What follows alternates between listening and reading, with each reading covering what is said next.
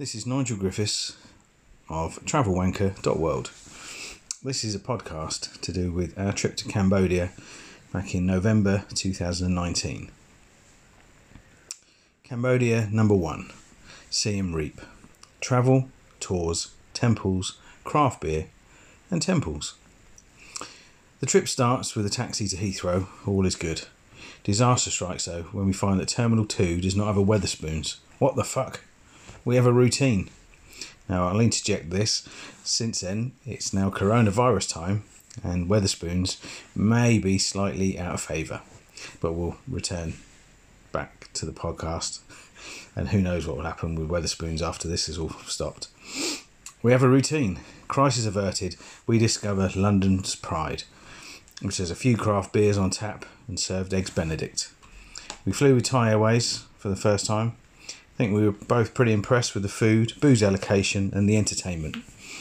The rest, uh, not the best, but certainly not bad.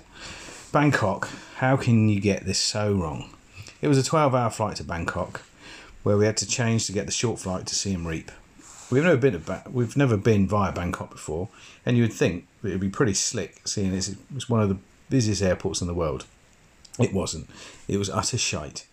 Everyone had to go through security again, and there were so many flights and just a couple of x ray machines. It took so long.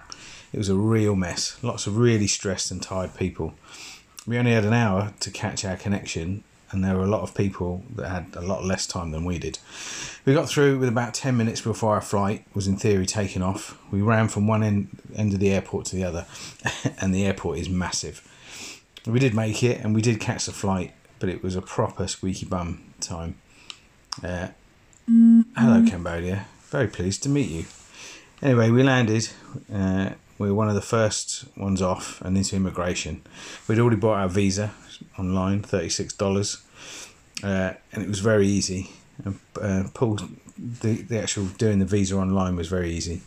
It's www.evisa.gov.kh. It was very easy and pulls in a lot of the information when you upload your picture and, your passport. But check the details. It does misread some of the stuff, and you need to change it manually before submitting. Anyway, we flew we flew we flew through immigration, usual picture and fingerprint machine stuff. Picked up our rucksacks and we were off. The hotel had organised a tuk tuk for us, and sure enough, he was outside waiting with our name on a bit of paper. We arrived at the King Rock Boutique. Bo- God, I can't speak. Uh, this obviously this uh, episode is brought to you by Tiny Rebels Kelly Pale Ale. That might have something to do with it. We arrived at the King Rock Boutique Hotel. Originally, we had booked somewhere else on Booking.com.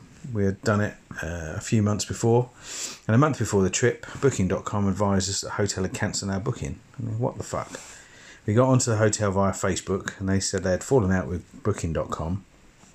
They said we would keep the booking dates and prices as per previously agreed. Phew, crisis averted. Until a week before we were leaving, when we were looking at Google Maps, etc., for various things, and came across our hotel, which was marked as permanently closed.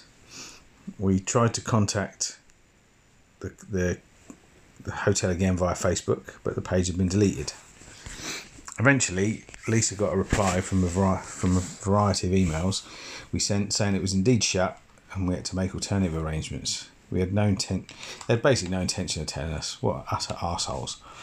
Anyway, we ended up booking the King Rock Boutique Hotel.